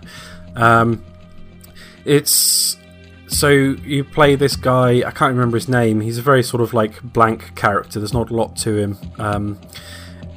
In uh, modern day world, he, he's been involved in a car accident and has um, had some brain trauma, and he uh, agrees to take part in like an experimental brain scan to see if they can find out what's wrong with him. He goes to the place where the brain scan's going to be. It happens. Then there's like then the character blacks out and wakes up in some crazy underwater facility, and you have absolutely no idea what's going on, and everybody's dead. Um, uh, well, I haven't actually met any real people, uh, and there's these weird creatures that are stalking you. Um, you have absolutely no way of fighting back, so if you come across one of them, you have to have to hide or run away. Uh, it's really, really creepy, uh, and I'm struggling through it so far because I'm terrible with this sort of game. I managed about 15 minutes of Outlast. I've gotten, I, I tried and failed to play Alien Isolation and couldn't do it because the game terrified me. Um, but there's something about what's like I, I, I want to know what's going on in the storyline uh, and I've heard that it gets really really good towards the end. So th- that little lure is is pulling me through. Um, so yeah I'm about two hours into that um, and I think you know, the game's only about nine or ten hours long so I think I can actually finish this. This will be the first survival horror game I've finished since Resident Evil 4 um, which is a big big thing for me because I'm a, I'm a massive wimp. Um, I have to say I'm the same as you, Mark. I've I've got Alien Isolation, I've got Dead Space, mhm. Well, I've got. I can't play. Them. No.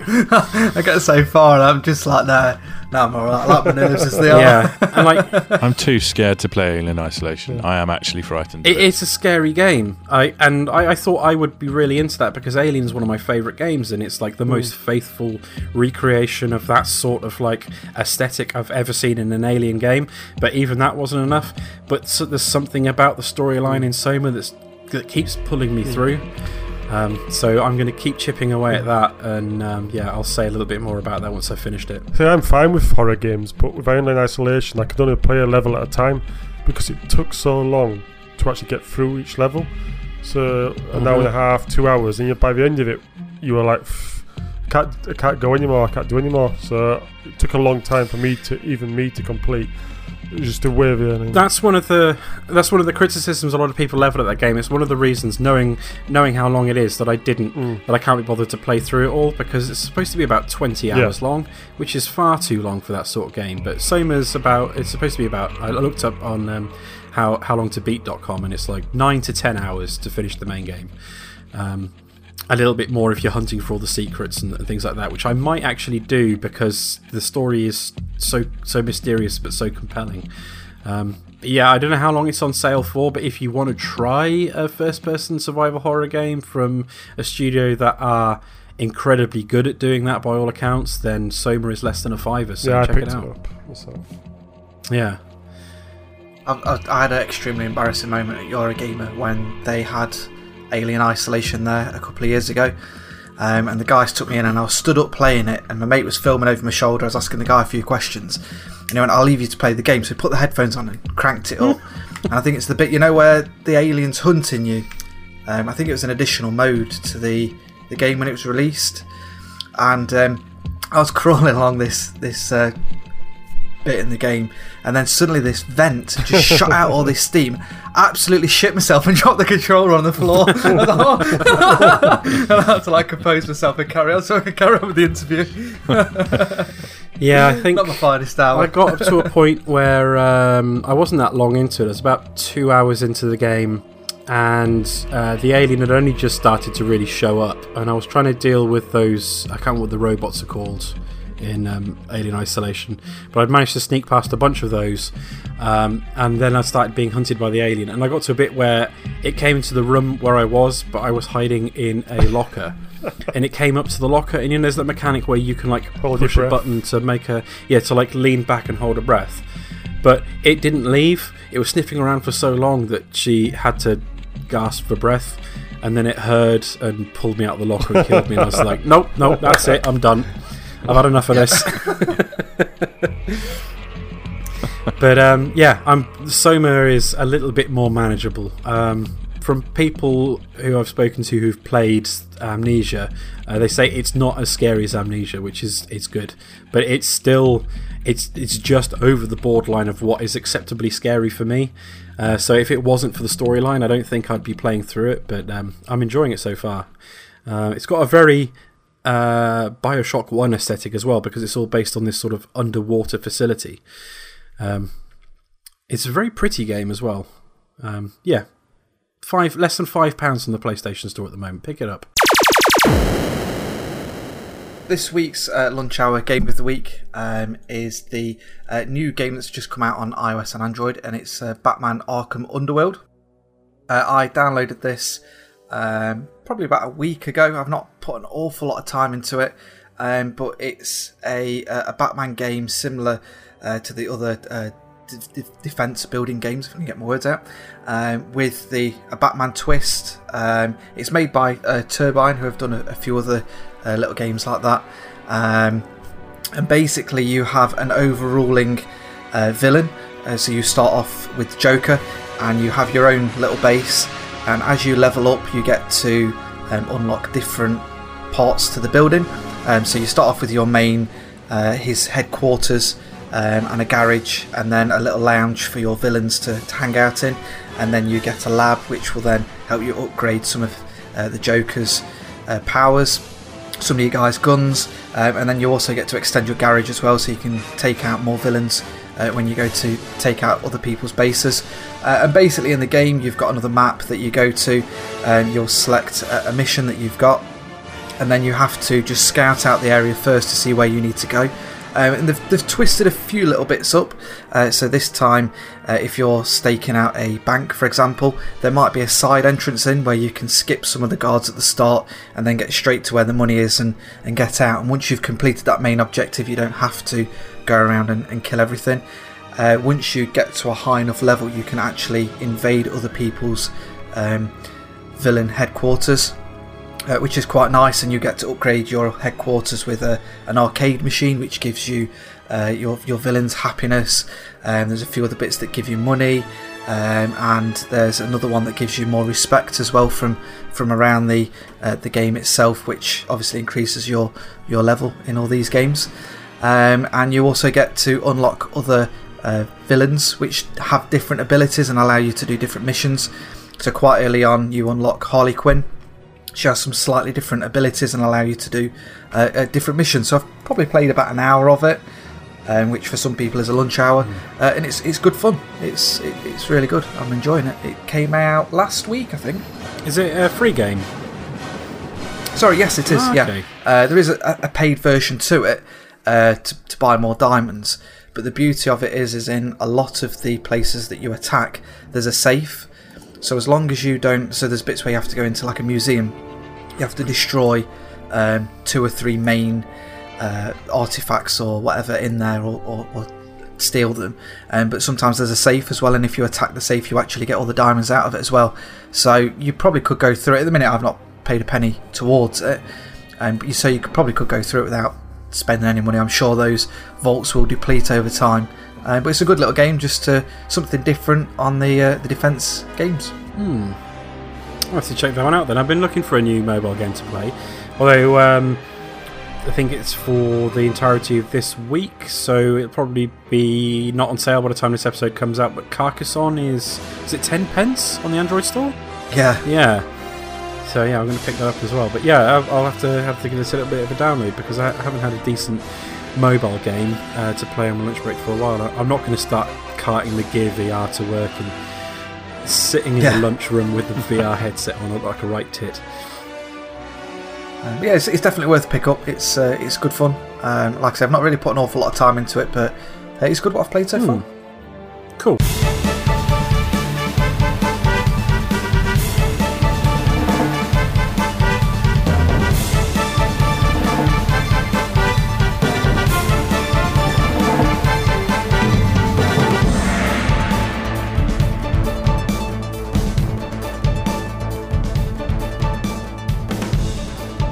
Okay, so moving on to the news. Board game Kickstarters have raised six times more money than video games this year. Um, according to Polygon, um, while the numbers are sharply down for video games and crowdfunding platform Kickstarter, board game projects are hitting an all time high, both for dollars raised and sheer volume of successful projects.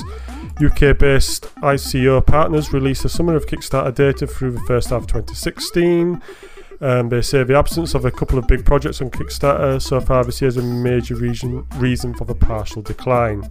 Meanwhile, board games continue to put impressive numbers. Physical tabletop games have raised six times more money than video games over the same six month period, and four times more projects were funded. It puts the board gaming category on track for a record year. It seems like there is a healthy relationship between viewers, projects, and crowdfunding that not be as natural or as elegant for video games. ICO concludes. Ironically, this year's most successful board game campaign, which brought in more than $5.4 million, was based on the video game Dark Souls, which is expected to ship next year. It'll probably be the hardest board game you've ever played in your life as well. It'll probably be round dice or something that you've got to try and land on a one or something stupid. I don't know. You haven't played you haven't played Monopoly with my it. wife. oh yeah, I played it. No, Monopoly's just cruel. I just think this is partly due to the fact there's a lot of. I mean, we just mm-hmm. had Mighty Number Nine coming out with a bit of a fiasco, and what was it? There was a certain oh, thing. God. With, what's that? Is it Star Citizen, which has got Star Citizen just lurches from one controversy to another, and yeah, and what I found because I've backed a number of board games that, and I've backed one or two video games that board games have rest, less controversial items. They seem to give you more. They seem to follow the timetable more closely, and they talk to people more. Whereas video games, what I've seen and what you you know around. They just don't seem to be able to follow that same of level of communication or timetable. I think for me, watching, there's been several programs on board games and whatnot of people trying to get these things into production. And I think for a board game, you can physically see what you're going to get, and it's fairly easy to send it to random places in overseas where they can mass produce these items that you want, and they've probably already got these people teed up if they hit their targets. And then once that's it, you hit the go button, and off you go. Whereas with a game, a video game, it's a lot harder because you could do a trailer. Probably the four of us could do a trailer and a concept for a game and put it on Kickstarter. But then actually, when people sit down and think about it, I think it's a lot harder than what they first thought, and it's going to cost a lot more money. And I think Kickstarter take a, a chunk of the money as well, don't they? And you have to pay tax. And I think with a with a board game or something physical, it's easier. You you can knock up you can knock up a prototype board game that is essentially exactly what you will take to market Yeah, for you know a, a very small amount in the grand scheme of things. You cannot do that with a video game, no, and that's and that's part of it. It's kind of you you sell things visually, and if you can see the actual finished product, people have more confidence. In Well, it. even the finished product, it's got to be a hell of a lot cheaper to produce a board game. Well, not maybe not to actually manufacture, but to actually get to a finished point with a board game than it is with a video game. Yeah, you could realistically get it to that point with your own funds and then kickstart for, for the full production. Yeah, Yeah. and that's what you that's what you tend to find. I think it's more to do with the fact that you know, I mean, Star Citizen I heard changed their rules now for refunds to make it harder for you to get refunds. It's just shitty things like that that you get from you seem to get from video games, and maybe the press pick it up more. When what board games do in general, I'm not saying every single video game Kickstarter's you know a con artist or try to change things. It just seems to be more that you know, they get more money, they seem to want, oh, we'll add this feature, this feature, and they don't seem to take into account, well, it's going to take you a few months if you add. I think that's that's the two issues, isn't it? Two people have overpromised and underdelivered, and feature creep. Mm. Yeah, absolutely. Especially with something like Star Citizen, which was probably too much of an ambitious project to, to kickstart in the first place. But a board game is far more manageable. Didn't I read somewhere that I don't know what it was for, but someone with Star Citizen got a was it two and a half thousand pound compensation for something to do with the game? I'll have to look Yeah. it up. Um, They did, yeah. Pop it on the the uh, the Facebook feed. I think it was on Eurogamer. Don't know what it was, but it's, it's stuff like that where obviously he was that dissatisfied that he's made a, a complaint, or probably more severe than that, and he's he's got compensation out of it.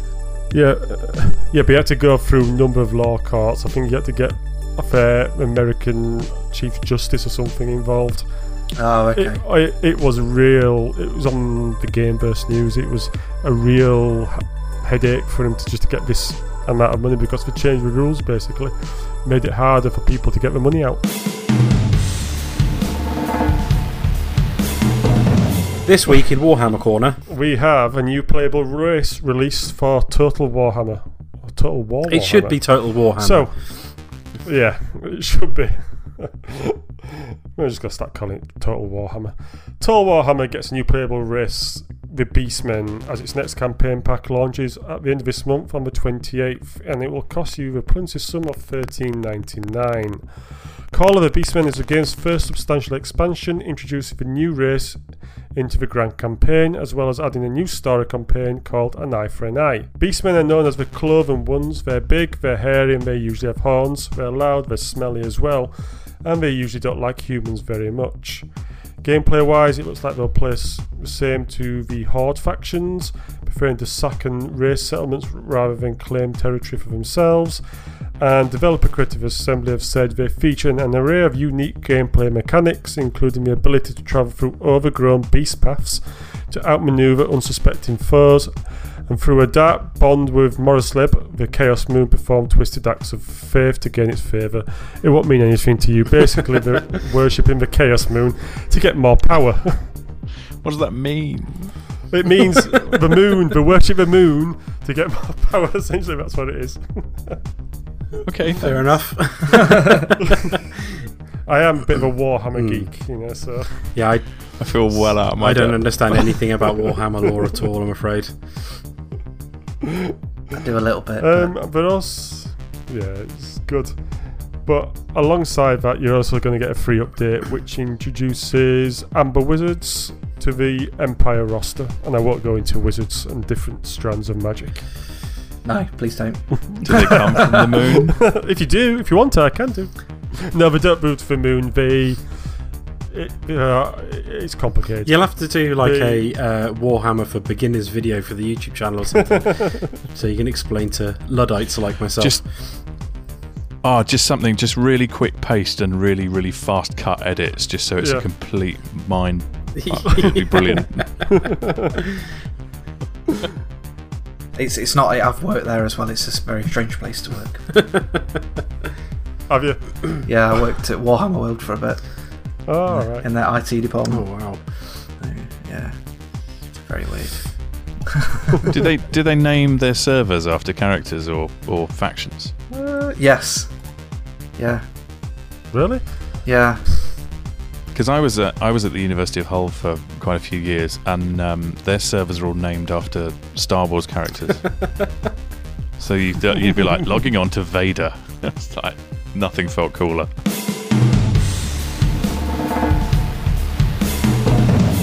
Uh, this week in Overwatch news, we've got a new character coming, and there's been some balance changes.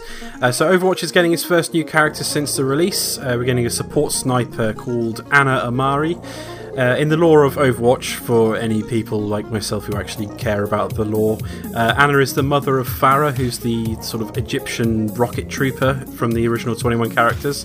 Uh, she was a member of the original Overwatch unit during the war against the uh, Omnics, and at some point uh, she was shot by Widowmaker and was believed to be dead. Uh, but now she's back to wreak havoc and hopefully add some balance to those teams plagued by the old three snipers but no support problem that seems to be rampant in Overwatch if you're playing with randoms. Um, Ana's sniper rifle uh, shots they will either heal friendly players if you shoot them, or deal like ongoing damage against enemies, sort of like a poison or a drain attack. Uh, one of her abilities is a biotic grenade that can heal friendly players or damage enemy players, and her other ability is a sleep dart that can instantly paralyze an enemy player for a few seconds and can even cancel their ultimate, which is pretty handy.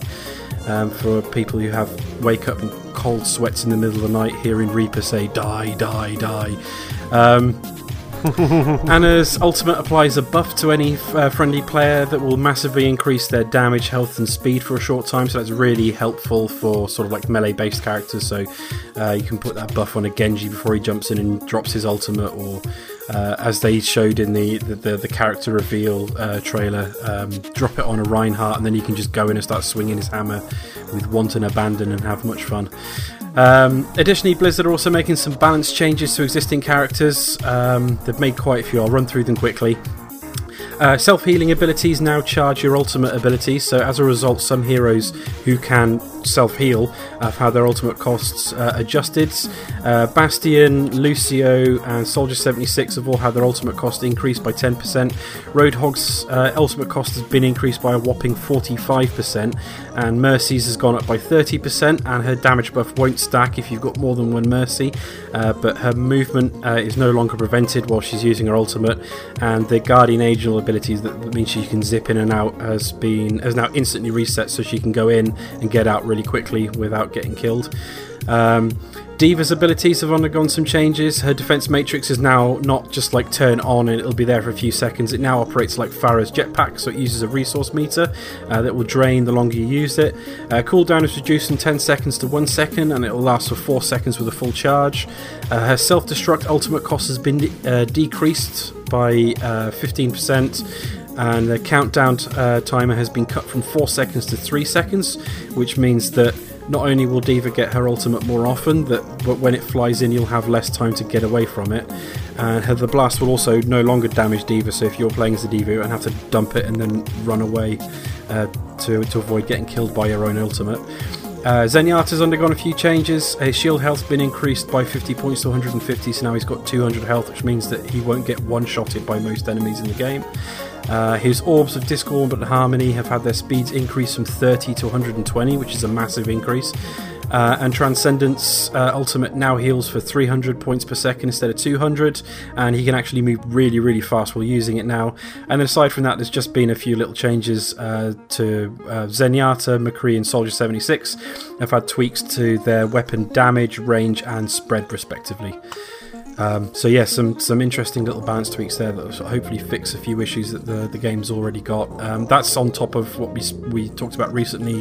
Uh, Torbjorn's turrets are getting a uh, thirty percent damage uh, nerf on console because they're just unbearable on console at the moment.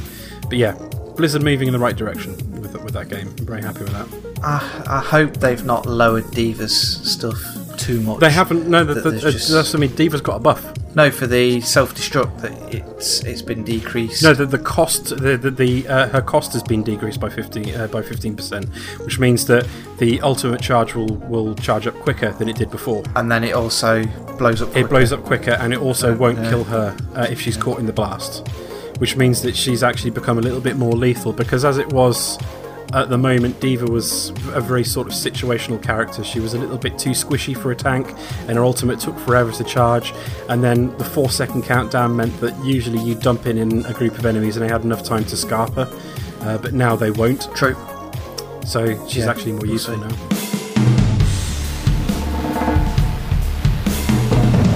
So, our final news story today. Uh, have you ever wanted to kill Gary Busey?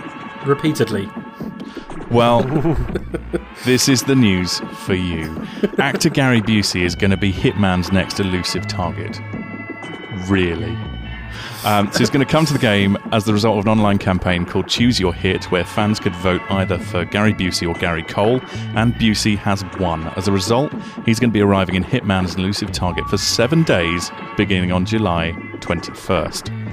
Um, seven days is much longer than the normal elusive target window, though it remains to be seen why the duration has been extended. Uh, probably because uh, they're hoping it's going to sell systems. Uh, Yeah. whatever. it's my cat's just run in full pelt.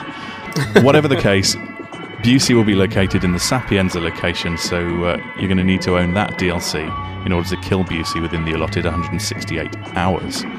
Uh, he officially arrives in the game at 5 a.m. Pacific Time or 8 a.m. Eastern Standard Time as part of a mission called the Wild Card on the 21st of July, and you can find the contract from the elusive target tile in the game's featured hub. As with the previous six elusive targets, you must kill Busey within the time limit, or you'll never have another chance. There are general rewards for completing elusive targets, but Square Enix did not say if there'll be anything specific to the Busey contract. During a recent interview with GameSpot, lead online designer Torbin Ellert suggested that future elusive targets could be more challenging than those we've seen so far. He said, We really want the first couple at least to be quite approachable experiences because it's really important that we make it clear that these are not impossible missions. Yes, they're tense because if you screw up, you're finished, but they're totally doable. I think we need to keep that for the next couple, but as we go down the line, we'll improve on their perceptiveness where it makes narrative sense. So, what he's saying basically is if, like me, you've screwed up a load of them, you've got no hope. Yeah, But I'm really looking forward to having a go at killing Gary Busey. I mean, his performance as Mr. Krill in Under Siege was enough. yeah. You never know. Sorry, you might Commander have uh, Krill. you might have Casey Ryback guarding him or something. yeah. Uh, you might get a Uh, Riggs costume. you never know. You never know. yeah. The, the, the weird thing for me was that um, like we were saying before the show that uh, a couple of us are fortunate enough to be on the, the press release and things for this game, and I didn't hear anything about a vote for either guy. Um, so I don't know where they announced that, uh, which is very bizarre. That although they're saying you could vote for it, but I can't remember seeing it at all, not in an email or anything from the usual methods, which is strange. Probably did it I've had the game since launch and it completely passed me by, if I'm honest. Yeah, you would have thought there'd have been something on the screen for the actual game as well. You could have just cast your vote on there, but very strange. Yeah, I really I hope he's actually recorded some voice lines for it as well. Because it's one of the complaints I've got about the one of the few complaints I've got about um, the uh, about this Hitman game is the voice acting. Not only is the voice acting a little bit weak, but um, why is everybody in Sapienza and Paris and Marrakesh? Why do they all have American accents?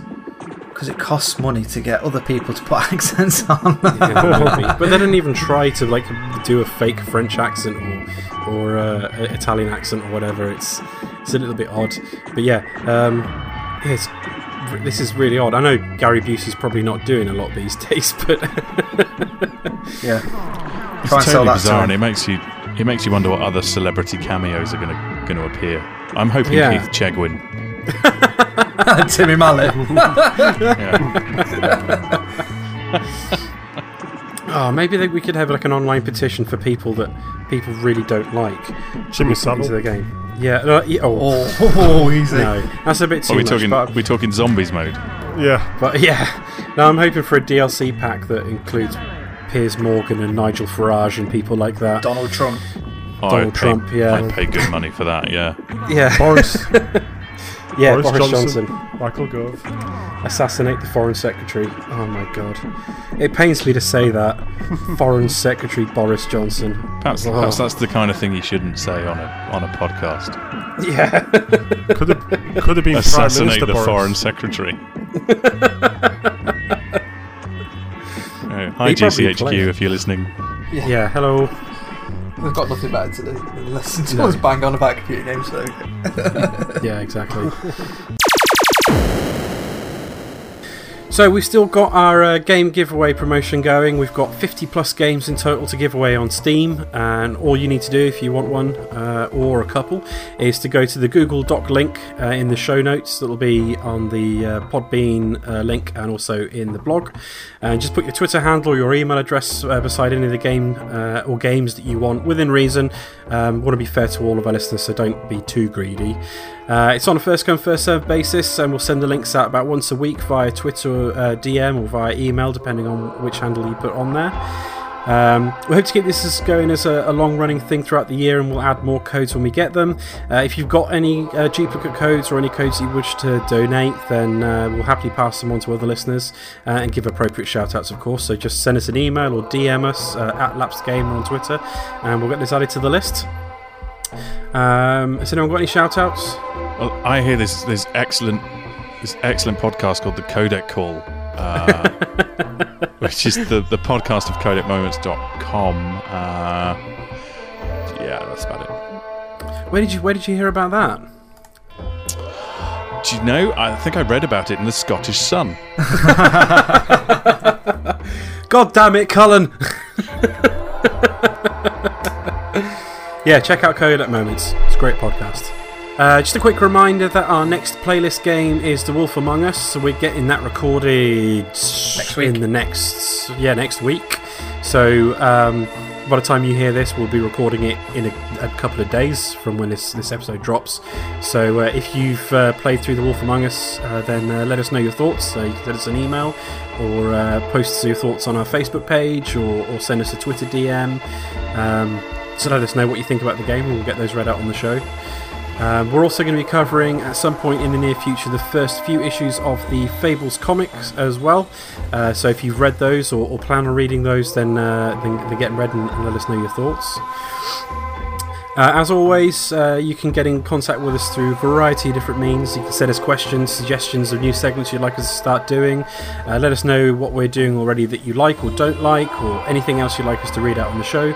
Uh, you can email uh, lapsedgamerradio.gmail.com. You can visit our LGR blog, which is now at lapsedgamer.com. No, no, pod, no uh, um, blogspot address. We've actually got a proper website, like proper grown-ups.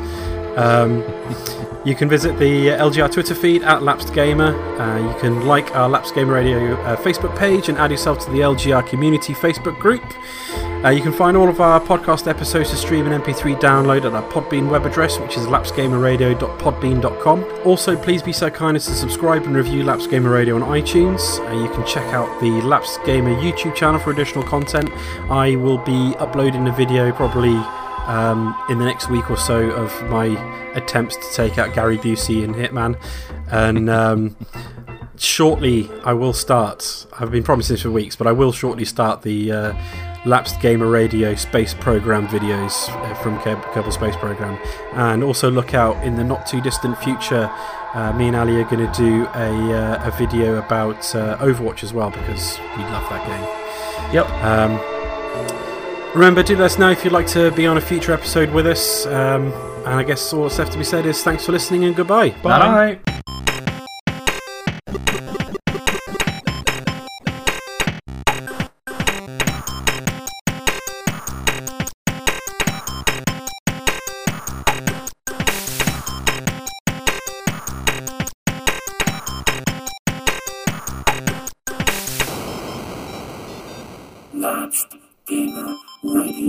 Cool. All done. All done.